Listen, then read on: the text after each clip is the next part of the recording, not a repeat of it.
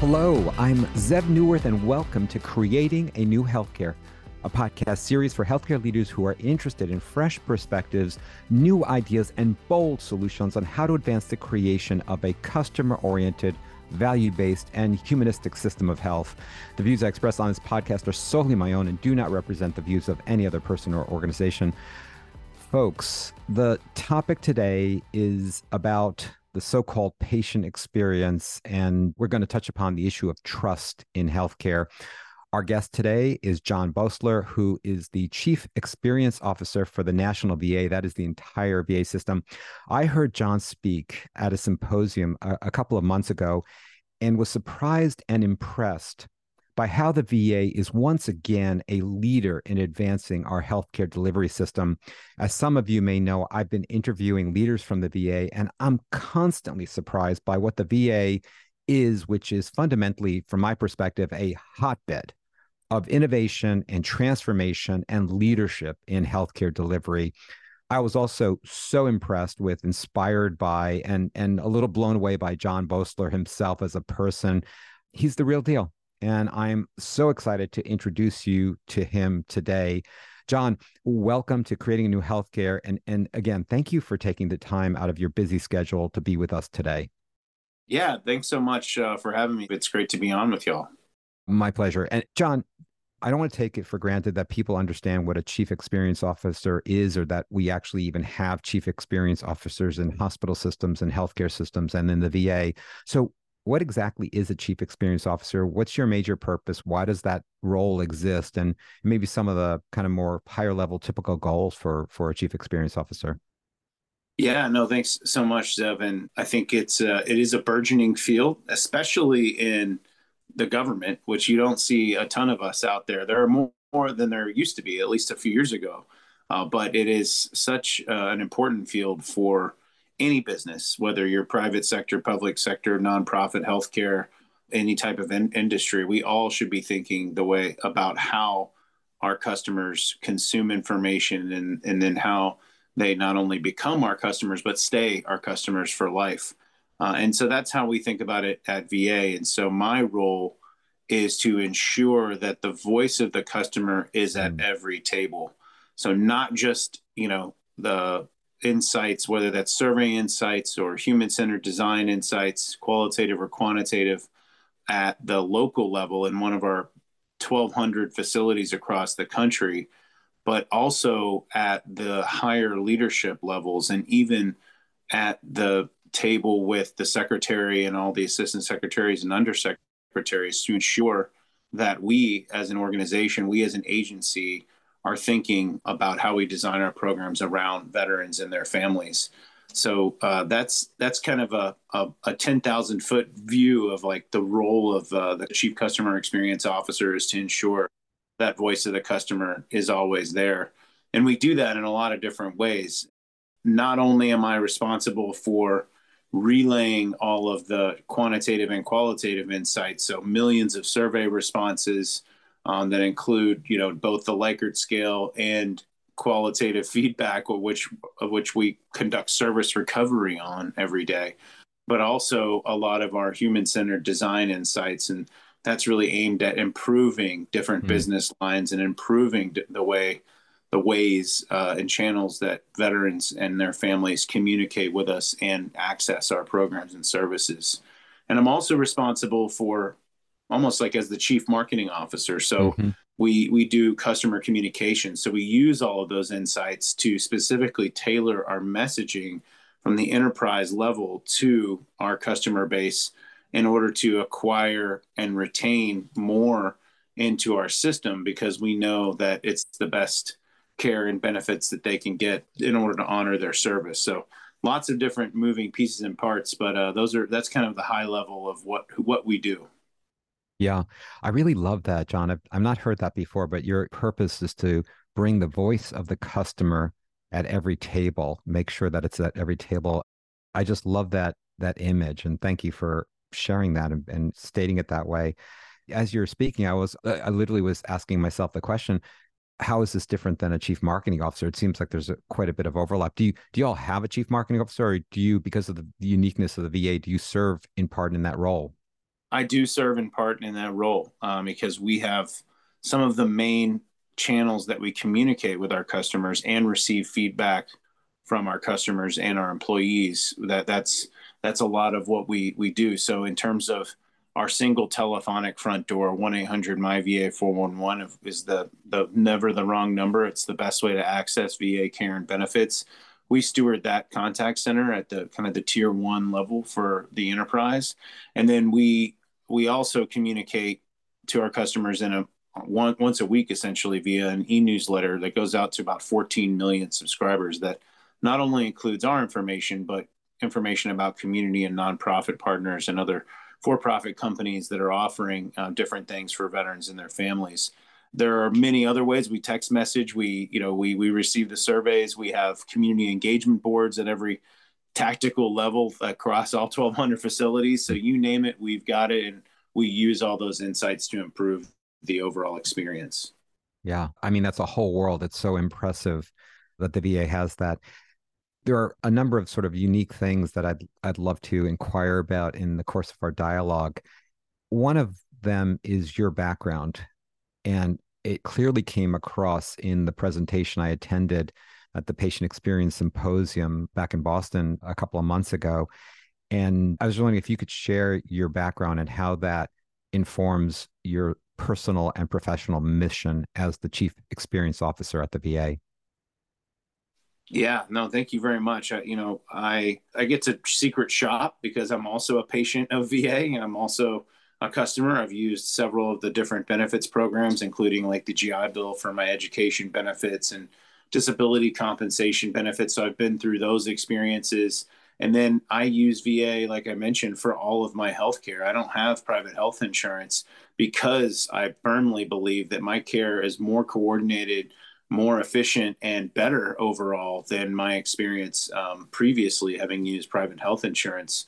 And uh, it's it, so so I get to secret shop as the chief experience officer, and none of my providers know you know what I do for a living. But I think that's the way it should be. You know, like I should be be able to be uh, uh, consume that experience uh, internally as uh, uh, you know as a as an individual customer but also you know before i came here i helped my in my last company i helped design different ways that technology can help individuals especially underserved individuals access different social services and health related social needs in the community so not just provided by the government but all nonprofit and community based organizations and healthcare systems to really address the social determinants of health. And I think that digital and, and mobile experience that I had in launching different applications and, and user testing all the different ways, pathways that uh, we were building the technology platforms really kind of incentivized me to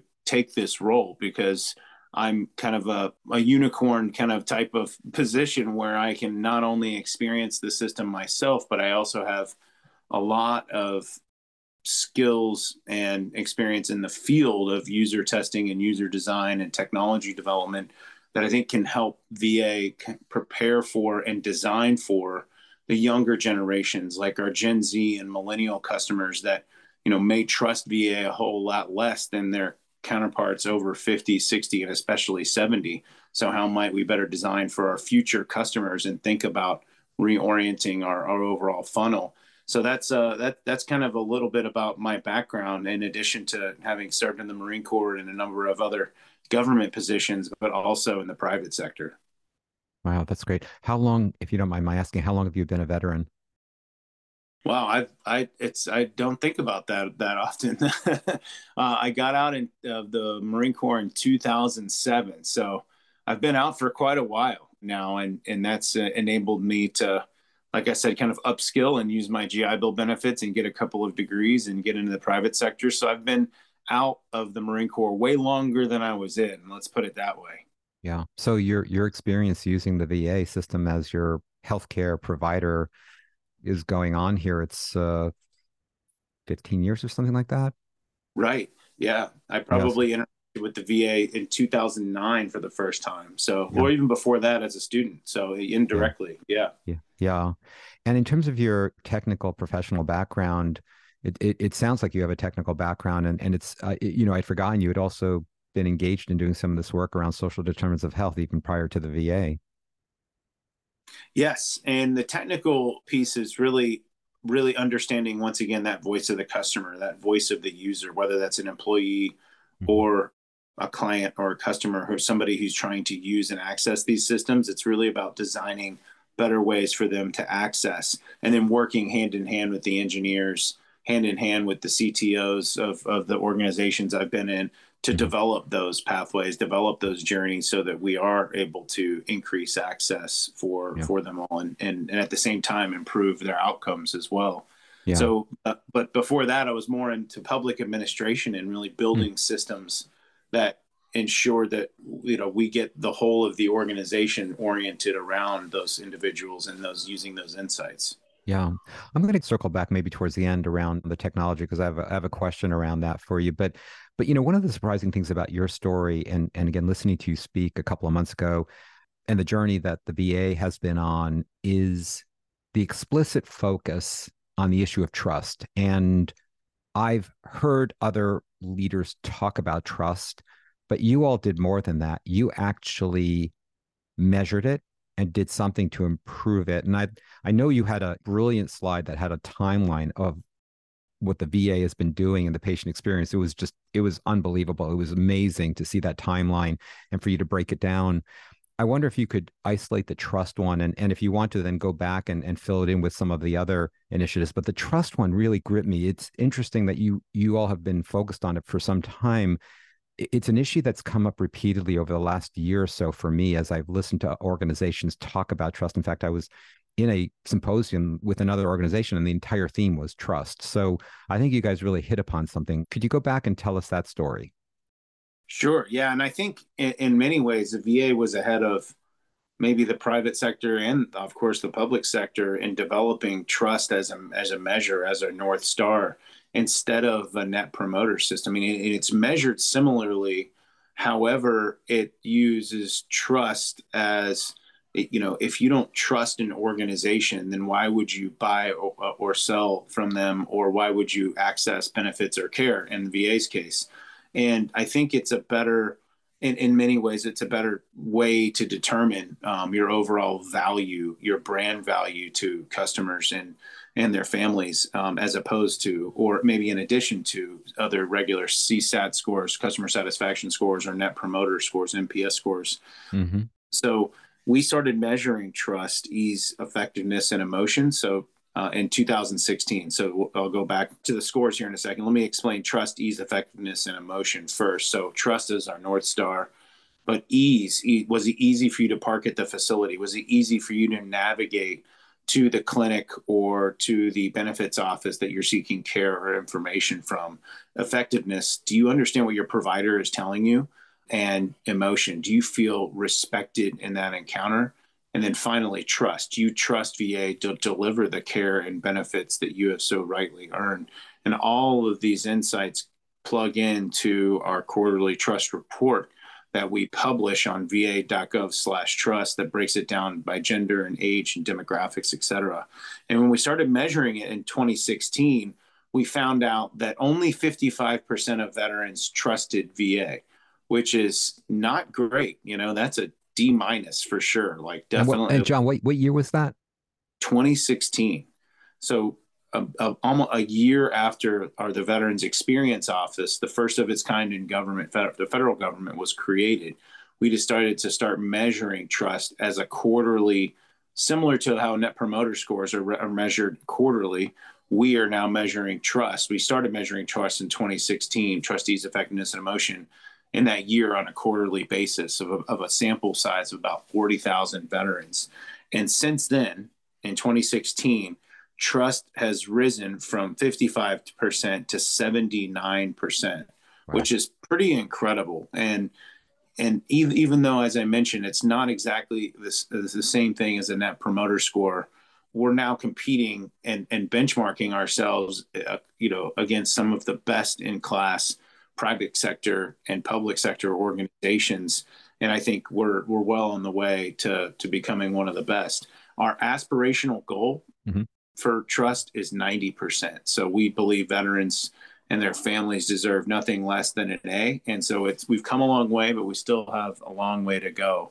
And, and in addition to the quantitative, you know, Likert scale measures of trust, ease, effectiveness, and emotion, we published the first veterans journey map a year prior to that first trust survey going out in 2015.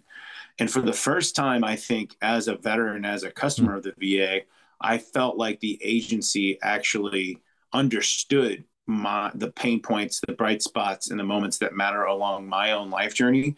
And. I hmm. think that resonated with a lot of us veterans who were like reluctant to engage the VA and access the VA for services and care. And since then, we've done 75 different business line analysis, whether that's a, a service blueprint or a journey map or personas or all kinds of different products that have led to a better experience. And so, kind of in tandem with the scores going up, we've been hard at work designing for our customers and then training our employees to deliver a world class experience based on the quantitative and qualitative data provided. I love that veterans journey map and and it sounds like you're really again looking at it from like what are the the rough spots, the potholes and and how do we smooth them over? And then even more than that what, what are the opportunities where we can actually really go beyond and, and wow you know with an experience? Is that am i capturing that? Absolutely. We want to you know we, we firmly believe that if we're going to deliver a world class customer experience we also have to deliver a world class employee experience so we have mm-hmm. to give our 450,000 employees the tools and the training of the to, to deliver that and to ensure that they're a big part of that great customer experience a veteran may have.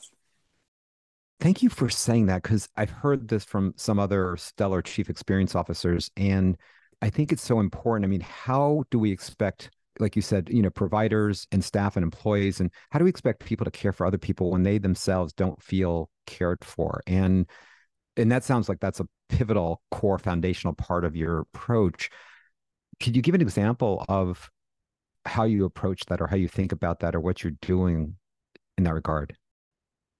Yeah, that's a great question. We invested in it when I, about two years ago, I thought it was so important to stand up an employee experience portfolio for the, the enterprise. There were pockets of excellence here and there across the administrations and staff offices, but really kind of codifying it moving forward and bringing all of these practices that we had learned on the customer experience side into benefit our employees. And so we had been training employees for eight years and developing in, uh, in, in tandem with the trust scores going up, of course and things have that's why things have gotten so much better because they're hmm. conducting mm. service recovery on these surveys that are these responses et cetera and they are delivering that own the moment kind of feeling when you walk into a, a va but you know we need to ensure that they to your point feel valued and that they are invested in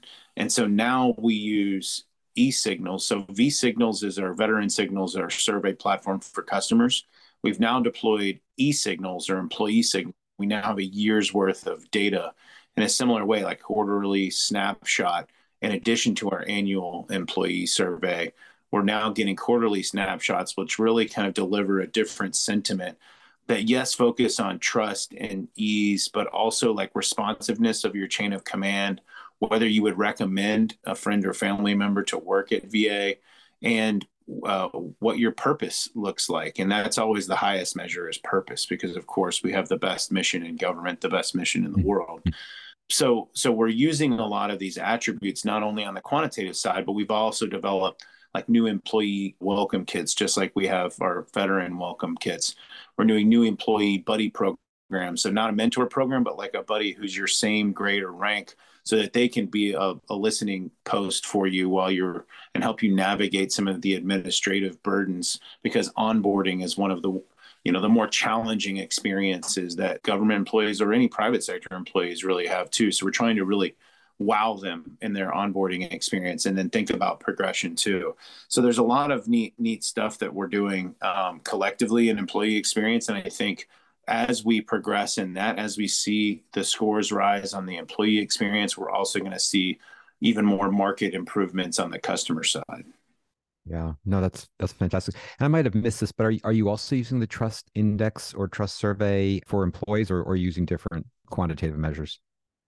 Yeah, it's actually uh, several other domains, like I mentioned. So responsiveness, like your chain of command, how responsive are they to your needs, to your uh, to your experience? Trust, yes, but purpose in mm. making sure that we are evaluating that and also evaluating you know ease and effectiveness in addition to trust. But it's slightly different the way we word our questions toward employees because it is a different experience. You know there's a little bit of crossover here into another large initiative in the va that i've written about which is the whole health or whole person initiative. Oh yeah and therefore i've, I've had the the privilege of interviewing dr ben kligler and speaking to others about it in fact I, I wrote a whole chapter in my book about this topic and i'm just curious because there the core is exactly that. It's it's kind of what matters to you is the fundamental question.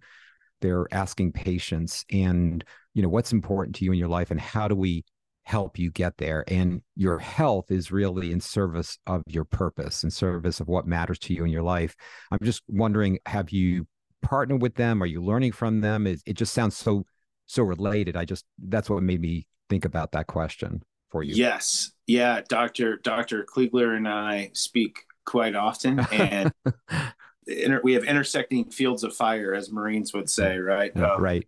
So Ben and his team on the whole health side have been really fundamentally changing the way that, that we treat and understand our workforce, which also are veterans. So now veterans can have a whole health coach, which can then it's multidisciplinary, so they can get access to not only someone who can plug them into social work or specialty care or uh, any other types of uh, different rehabilitative programs, uh, but somebody that's there to kind of just stay with them across their journey. And I think that's that's absolutely critical from the whole health standpoint. We're also doing some interesting things as it relates to defining what well-being means to veterans mm-hmm. and their families. Mm-hmm. And I think that there's different like takes on this, right? And different definitions, but VA has set up a whole integrated project team to help define what well-being means to us and means to our veterans. So we've interviewed veterans, we've interviewed employees, and so our my team has helped Ben's team really kind of developed the voice of the customer and the voice of employee, the employee around that. And then, of course, we're working on our social determinants of health framework uh, collective, which is really thinking about how might we better arm and empower our facility leaders to engage with and create memorandums of understanding, like legal relationships with food banks and trans- mm-hmm. metropolitan transit authorities and housing organizations that can address the health related social needs outside of what VA can provide so that we can get these veterans not only more well, but also back to their next appointments because they have transportation issues or food security issues or employment or legal issues. So lots of great crossover there with whole health. In fact, I was just in Tampa VA Medical Center earlier this week and met with the Thrive team, which is one of the subcomponents of the whole health program that Dr. Kligler oversees. And they're now scaling what started out as an employee whole health initiative, 14 week initiative to scale to, to serve more veterans with the same 14 week curriculum, which is phenomenal. Yeah, I just am so glad to hear this. And I applaud you for for really working together in this way because in so many initiatives you you see it's so siloed and the fact that you are working together and helping each other it's just it's brilliant i am so curious though in terms of the you're working with ben and others on the whole health and and that notion of defining the well-being any early insights you could share with us around that Oof, that's a good one. Uh, I, I've seen the cursory one. insights. I think yeah you know, I was expecting because we're defining well-being, right? Mm-hmm. I, I, was like, oh, this won't be too long mm-hmm. mm-hmm. um, to until we have results. Mm-hmm. But no, apparently it's mm-hmm. it, it's more intense than I thought in terms yeah. of how we're that that we're very very intentional about it. So I don't think mm-hmm. we're going to see the final results until next year, next calendar yeah. year. Uh, I don't know when. That's a great question for Ben. Maybe I should ask him because we did the cursory insight analysis, of course, but uh, um, which I, I got to see, but it didn't actually show the final ways that we'll define it. But yeah, but yeah, I, uh, I'll, I'll circle back with them and take that one and, and report back. yeah, no, no, I don't want to geek out too much on this because I've, I've, got a, a, bunch of other questions that I'd love to ask you and share with, with the folks who are listening. But it, it is, as you're saying that, this is an area I've, I've spent quite a bit of time thinking about researching and actually trying in my own work to build and, and stand up. It's so customized in, in some ways, so personalized and so contextual clearly for different people coming from different backgrounds and different cultures and at different ages and different genders well-being can be quite quite specific and even within the same person at different points in their life. And so it seems to me that it's almost the type of situation where rather than define it it's really about discovering in that person at this point in their life given their contextual situation how is well-being defined? It, it is almost the type of thing you'd want like an artificial intelligence to actually help you with because it's just so complicated and there are probably so many factors and so many things to be picked up but i'm i just find it fascinating. And i again nothing more than just total respect and appreciation for the fact that you're you're working on it. It's brilliant. Yeah no i think we're i'm very excited to see you know what the insights you know reveal and how that better prepares his team to help define that and move forward in in launching more of their programs. Yeah. Are you familiar with two? And this is kind of funny, but I did write a chapter in Beyond the Walls book I just published on contextual care, which came directly out of the VA. Once again, to a physician and a and a researcher, Dr. Saul Weiner and Alan Schwartz have spent, uh, I think, over two decades now do, doing amazingly brilliant research, clinical research, highly published, and now part of a, a, company that brought their work into and, and and automated it. I mean, they coined the term contextual care and contextual barriers. Anyway, curious if you had heard about that because it's within the VA. No, no, I haven't. I know they've done some research on it, but I mean, I haven't actually seen anything recently, and so I'd I'd be interested to see where that is now. It sounds like they're not in VA anymore, but you know, yeah. so much research is produced every year, and I, you know, I know that we need to take as much advantage of it as we can and, and really drive more insights to action. Yeah, no, it's every time, and I, have had the opportunity to interview a bunch of other folks, some of whom I'm going, I'm going to actually post soon, and, and some more I'm interviewing. I just, I don't quite understand it, but yeah, I think the VA is one of the greatest kept secrets in American healthcare. Yes, and I think we need to get better at that, right? Mm-hmm. at telling mm-hmm. our story, mm-hmm. so that we can increase trust and and thereby increase access for more veterans and their families. And I think one of the best stories that we can tell is because data. Well, data can be used in many different ways, right? But the data that we don't even report on that we are subject to, like every other private health system, the Center for Medicare Medicare mm-hmm. the CMS HCAHPS and SHEP scores.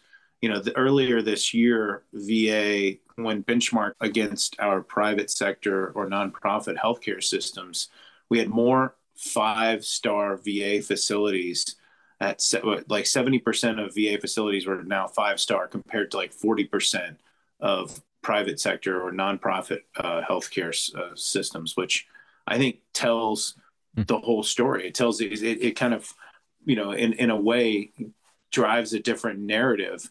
But we need to get better about telling our own story and using some, you know, and not only anecdotal evidence, but hard, you know, data evidence from hundreds of thousands of veteran, millions of veteran insights that is called for that study to, to really kind of paint a better picture so that we can increase trust and in, improve access.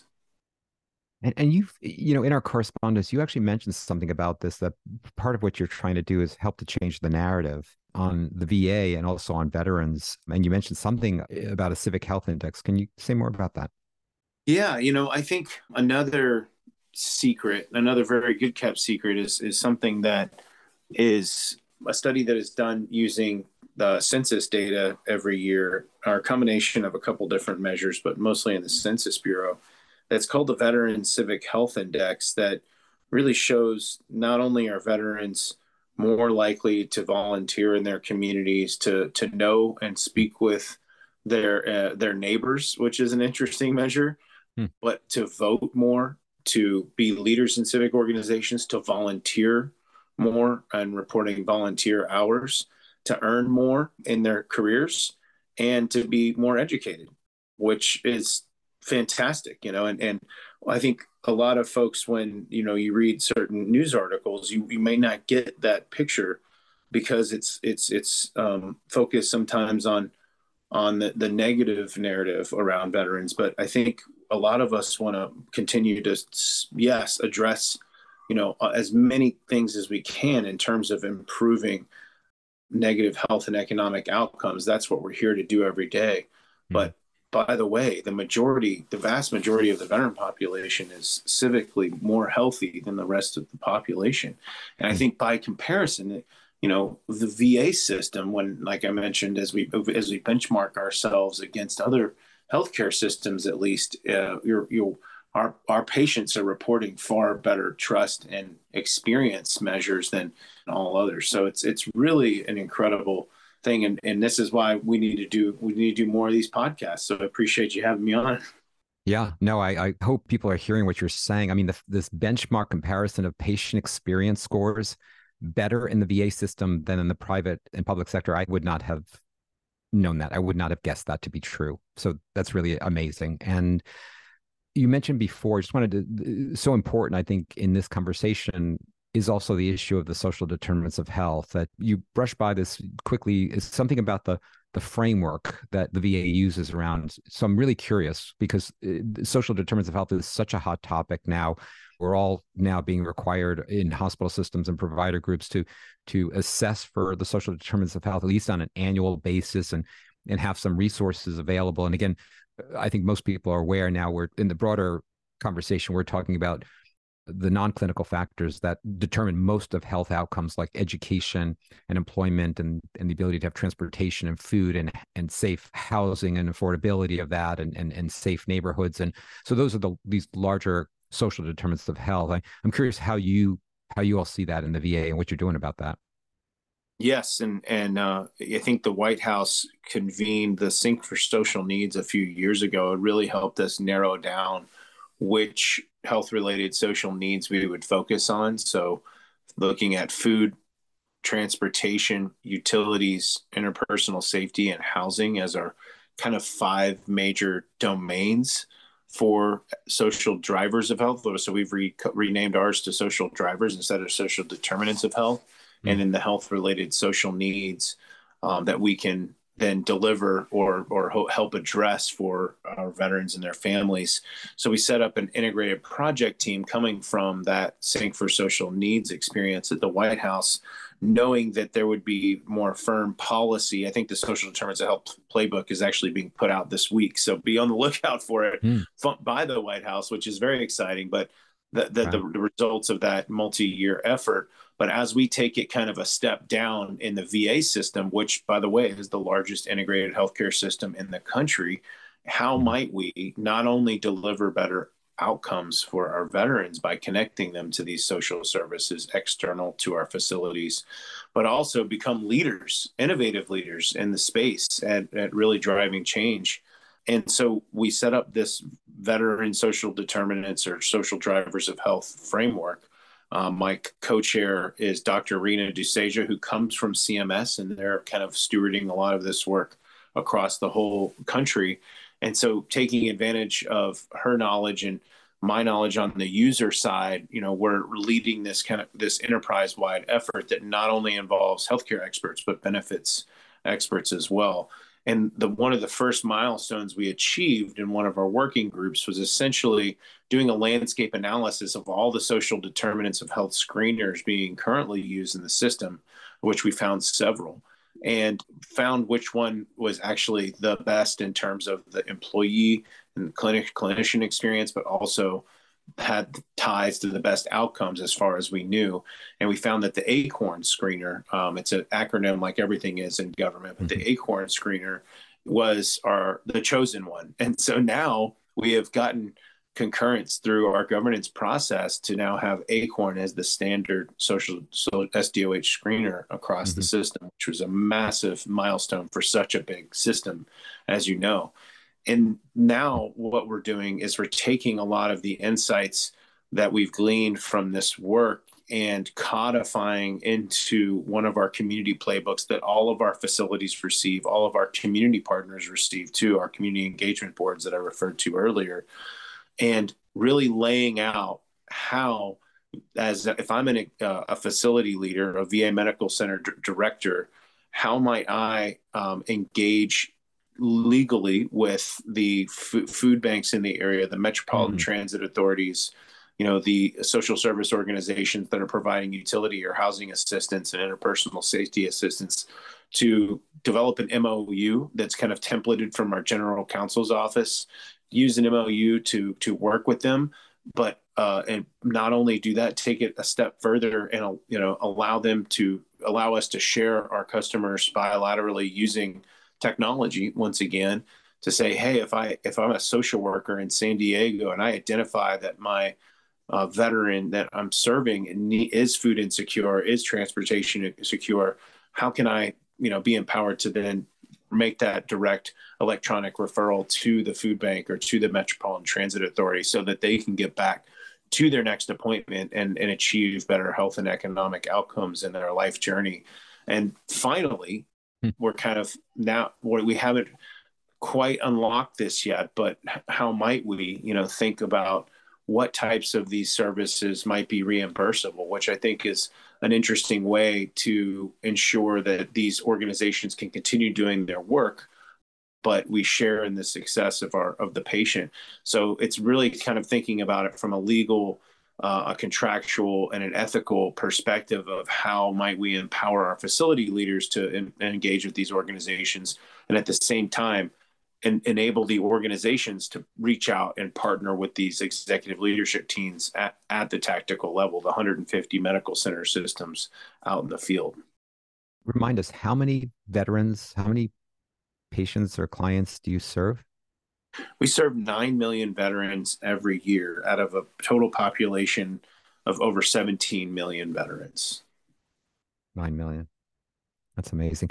How often are these, when you screen or for these social drivers of health and i know you're just beginning this but how often is that done uh, you know i i understand from speaking to colleagues you know right now it's really just an annual sort of screener and in, in annual wellness visits or that so it's not it's not every visit necessarily or or is it every visit ours is every visit every visit every wow. time i go i see my pcp or my specialty care providers i'm asked the same questions about uh, my mental health. I'm asked the same questions about my food security.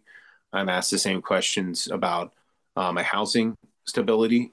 So I think that that is another wow. hallmark of the VA system is that we're gathering so many data points and with each touch point we have with our patients and customers that you know we can develop better baselines clinicians can develop, develop better baselines of, and, and and proactively solve for those issues because if one thing happens you know, when we're on over the routine of care over a, the course of a year or several years, if we notice one thing dip, then we can reach out proactively and wrap our arms around them. You know, one question, John, that folks might be wondering about is the VA is is different than the public sector or, or private sector of healthcare delivery in America.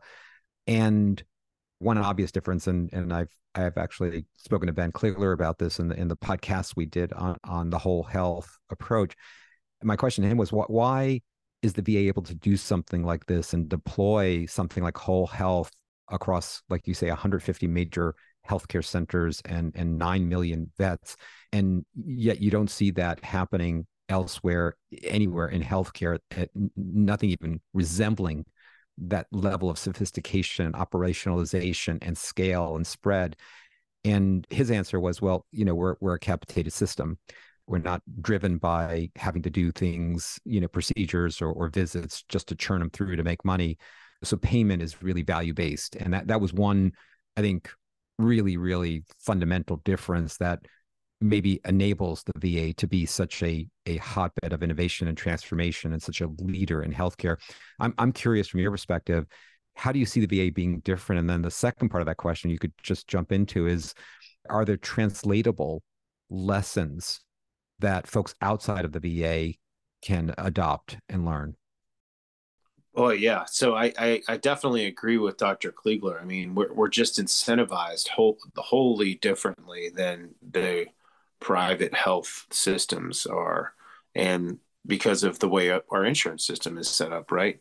And I think that that improves the experience on the veteran facing side because they don't have to deal with different bills and they don't have to go to different places for different providers and you have to get referrals from your primary care provider similarly, but you know that your primary care provider is just going to refer you to the specialty care provider It's part of the same system mm-hmm. and still incentivized the same way, right? So it's a right. It, it's it, it, and that's a good good thing. You just said something, and I can't believe I've never thought about this or realized this. So the issue of payment of you go into the hospital, you go to a clinic, you get something done like an MRI or whatnot the whole issue of payment is such an unbelievably complicated, frustrating experience for most of us. I just had a colleague who who literally left the hospital, a friend, and he's brilliant. And he literally his experience is he's spending all his time just figuring out the whole insurance and payment and all that sort of stuff. So the question I have is, do vets not have to worry about that?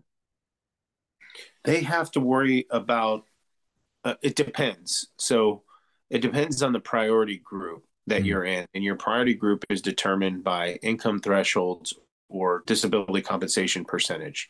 And for example, if you're a priority one, then all of your healthcare needs are met by the Veterans Health Administration except for dental care. So you can get anything and everything done, and you're never going to receive a bill for it if you have private health insurance or you are di- at different priority levels, you can still get VA care as a veteran, but you may have a copay. But the copays are very small compared to what the private sector may uh, require. So it's a wholly different system, and it's it is social medicine. You know, is the only real large scale example that we have in the United States, apart from the county systems that are set up across the country. So I think that's that's the important distinction in the mission of mm-hmm. VA is I think what separates us, what incentivizes us as opposed from money uh, and and the you know the need to drive the business line, uh, um, for for lack of a better term. The one you know kind of stop with the direct care system remarks, shifting over. We have community care network as well, which is part of our integrated veteran care experience. So if I, for example, I was getting a colon, I needed to get a colonoscopy recently. And because I couldn't get an appointment at, in enough time, like the providers within the VA system had a lot of uh, demand this summer for colonoscopies. So they, my primary care provider asked me if I wanted to go outside to a community provider. I said, absolutely. You know, where do you work? Oh, I found one just near your office. And it was a wonderful experience in terms of going to the private care provider, getting the colonoscopy done. And then I received a piece of mail from the community care provider, but it says this is, you know, the service that was provided, but the vet, you do not owe anything as the veteran. And so it's very clear in the way that they design those letters, but they're just letting you know that this service was performed as a means of record keeping. So there are, right. there are a lot of pain points in that process, of course, mm-hmm. because veterans sometimes do receive bills from different organizations and it's not necessarily fraudulent it's just not done correctly in some cases. So we're trying to solve for those pain points on a daily mm-hmm. basis working with the team to ensure that that doesn't happen. But wholly you know the community care system is set up to increase access. So if i can't get uh, an appointment in specialty or primary care either because it's uh, not close enough to where i reside or it, it's not available for in a certain time period, we want to make sure our veterans are taken care of in a timely way. And that's why that system exists. It's brilliant. And how long has that been around? I believe the Mission Act was signed into law in 2018, but a similar system was in place prior to that um, for just this reason on uh, to, you know, ensure that we ha- had health equity and capacity. I just, as I'm thinking about, it, I'm thinking, wow, that that is something I think the rest of us could take a lesson from because I, I don't know many systems that, and I may be wrong about this, that would actually refer out of their own system if they were full. I can't imagine going to the doctor and they're saying, well, we got a three month wait for colonoscopies, but you know what? You can go to a whole different system or a whole different practice, and and they've got a, you know, appointment next week. I just don't, I don't know that that exists outside of the VA. So kudos to you. And any other specific lessons? I mean, I I think the trust thing is huge. I don't know how many systems have a trust index the way you do and survey it quarterly as you all do and are, are tracking it and actually putting in initiatives and programs to increase it along with with other qualitative and quantitative customer patient experience measures. So but i'm just curious what what other lessons or programs or initiatives? I think that there's quite a bit. You know we've we've done a, a fair amount of benchmarking with private sector organizations on customer and employee experience and mm-hmm. everyone we meet with are kind of shocked at how robust and advanced our practices in mm-hmm. customer mm-hmm. and employee experience, which is, mm-hmm. I guess, a good thing. But once again, we need to do better at yeah. at, uh, at at telling that story and painting more positive narrative, right? Yes. So, so I think there's quite a, a, a few things, but there's there's also a lot of things that we can learn uh, to mm-hmm. improve our systems. As I mentioned earlier, we've come a long way, but uh, we have a long way to go still. I, I think that, you know, VA, we, you know, what we're endeavored upon now is improving the customer acquisition and experience and retention uh, because a lot of our first interactions, you know, as customers with VA is it, it's confusing, uh, and so and and and even some cases adversarial, and we try we want to try and mm. smooth those pain points out so that it's one journey that we. And the secretary says it best. He's like, you know, we should not ask veterans to design their lives around VA. We should design mm. around their lives. We should design VA around their lives. And I think that that kind of sets the tone for, you know, exactly what I do and my team do, does every day is wake up and think about how might we improve this overall experience. So, so I'm not sure if there's a, uh, besides the trust scores, I think there's a, there's a few, there's probably a, a few things that, that folks can learn from us. So please reach out if you're interested and we'd love to talk to you. Okay. You know, afterwards, if you can give me a, a, contact or connection or someplace that people can reach out to, I'll put it in, in the write up that goes out with this podcast. Right now, as I look at healthcare in America, I'm I'm hearing and seeing signs in a direction that isn't good overall. And I'm not talking about the VA, I'm talking about American healthcare and all the industries that make it up, whether it's the hospital industry, the insurance industry, pharmacy benefits management industry, medical device industry, you know, on and on. I'm curious as to your take, and I don't want to go out of bounds for you. Like you're a government employee and you have a huge responsibility as a leader, a national leader. I don't want to push you in any direction, and and I apologize. Uh, I'll retract the question, but I'm just curious how you see it, and do you have any sorts of, as you look at American healthcare outside of the VA, do you see any sort of message? Like, what message would you share with with hospital system leaders, or even with you know your colleagues at CMS and HHS about what I think, and this this is my take on it, just with the hundreds and hundreds of interviews I'm doing, is just we need a different type of leadership in my opinion. It's the reason i'm doing these these interviews right? I, i'm looking for leaders like you and looking to leaders like you. And so i'm just i'm curious how you see that your gestalt and, and any sort of recommendations or thought you have for leaders across the country.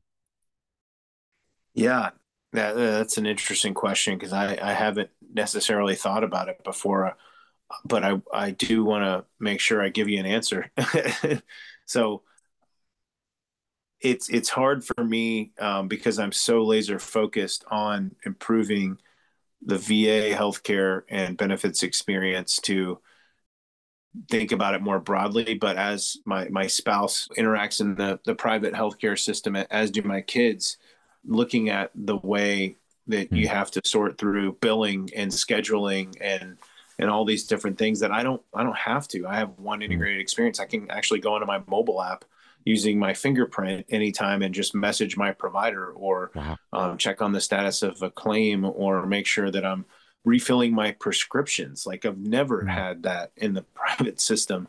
And I, I think we need to think if we can focus on the mission as our incentive and wellness as a proactive endeavor, not treating like creating a sick system, a sick person mm-hmm. system, but a well person system. Hmm. Um, thinking about whole health, thinking about addressing the health related social needs and social drivers of health before you know you have to come in for a specialty care appointment. I think that's that's what we should be thinking and designing for, not what investors are uh, are rewarded, right? So, so that I think that's that's my mantra as a as a as a human, really. But uh, I, but I think if we apply some of those types of values to the broader system, then maybe we we could get better results. But like I said, I just don't know enough about it because I'm I'm I'm so uh, so driven and focused on improving our own system and experience. Yeah, I'm just going to say I couldn't agree more with you in terms of refocusing, or or Ben Kligler calls it widening the aperture. So in addition to the sick care system, we do have to widen it to wellness and and actually, it's interesting you say that. I, have interviewed Neal Batra from Deloitte, and they've been putting out some just amazing studies and articles, actuarial studies, showing from even from a financial perspective, we, we can't dig ourselves out of these costs through better chronic disease management.